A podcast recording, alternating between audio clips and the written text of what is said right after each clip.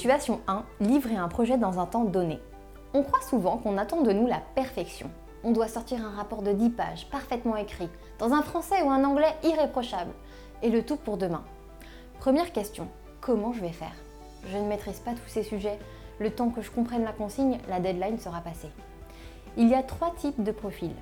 Celui qui livrera en retard, en disant que c'était impossible à faire, que la deadline était irréaliste, il trouvera des excuses.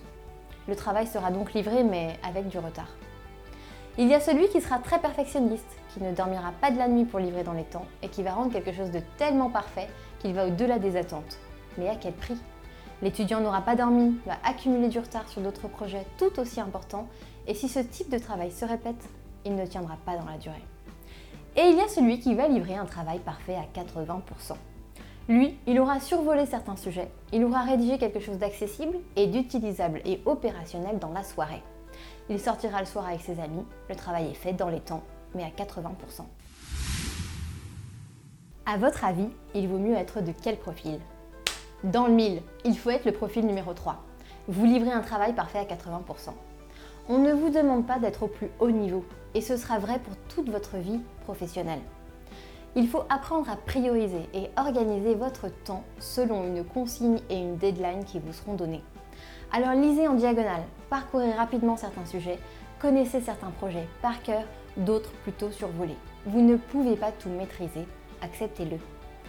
À la fin, c'est le profil qui aura livré un travail de bonne qualité, mais pas d'excellente qualité, dans les temps sans s'essouffler qui sera remercié, admiré et pris en exemple. Situation deux. Intervenir en réunion en anglais devant tout le monde. En France, on a appris à parler un anglais scolaire. On lève la main, on nous interroge sur la culture anglaise, on compte nos fautes d'anglais, nos fautes de prononciation. On nous sanctionne en quelque sorte sur notre niveau de langue. En réunion, toutes les conversations se font en anglais. Comment je vais faire? Il y a deux profils très très distincts. Celui qui ne va pas parler du tout. Pourtant, très bon élève, une bonne école de commerce, de belles notes à l'école, très beau score de TOEFL. Bref, sur le papier, cet élève a tout bon. Mais en réunion, pas un mot. Rien ne sort. Elle n'ose pas. Trop honte de prendre l'accent. Trop peur de dire une faute. Trop peur d'un faux pas et qu'on se moque. À la fin, on ne retiendra pas sa présence à la réunion. Puis il y a celui qui parle un anglais moyen. Il a du vocabulaire très professionnel. Il converse facilement. Il a la tchatche, dirons-nous. Son accent est franchouillard, mais au final, il parle. Il intervient. Il répond. Il questionne. À la fin de la réunion, on sait tout ce qui est Jules. Il vaut mieux être de quel profil, pensez-vous? Dans le mille, il faut être le profil numéro deux. Celui qui parle, qui n'a pas froid aux yeux. Même consigne que la règle du quatre-vingts pour cent.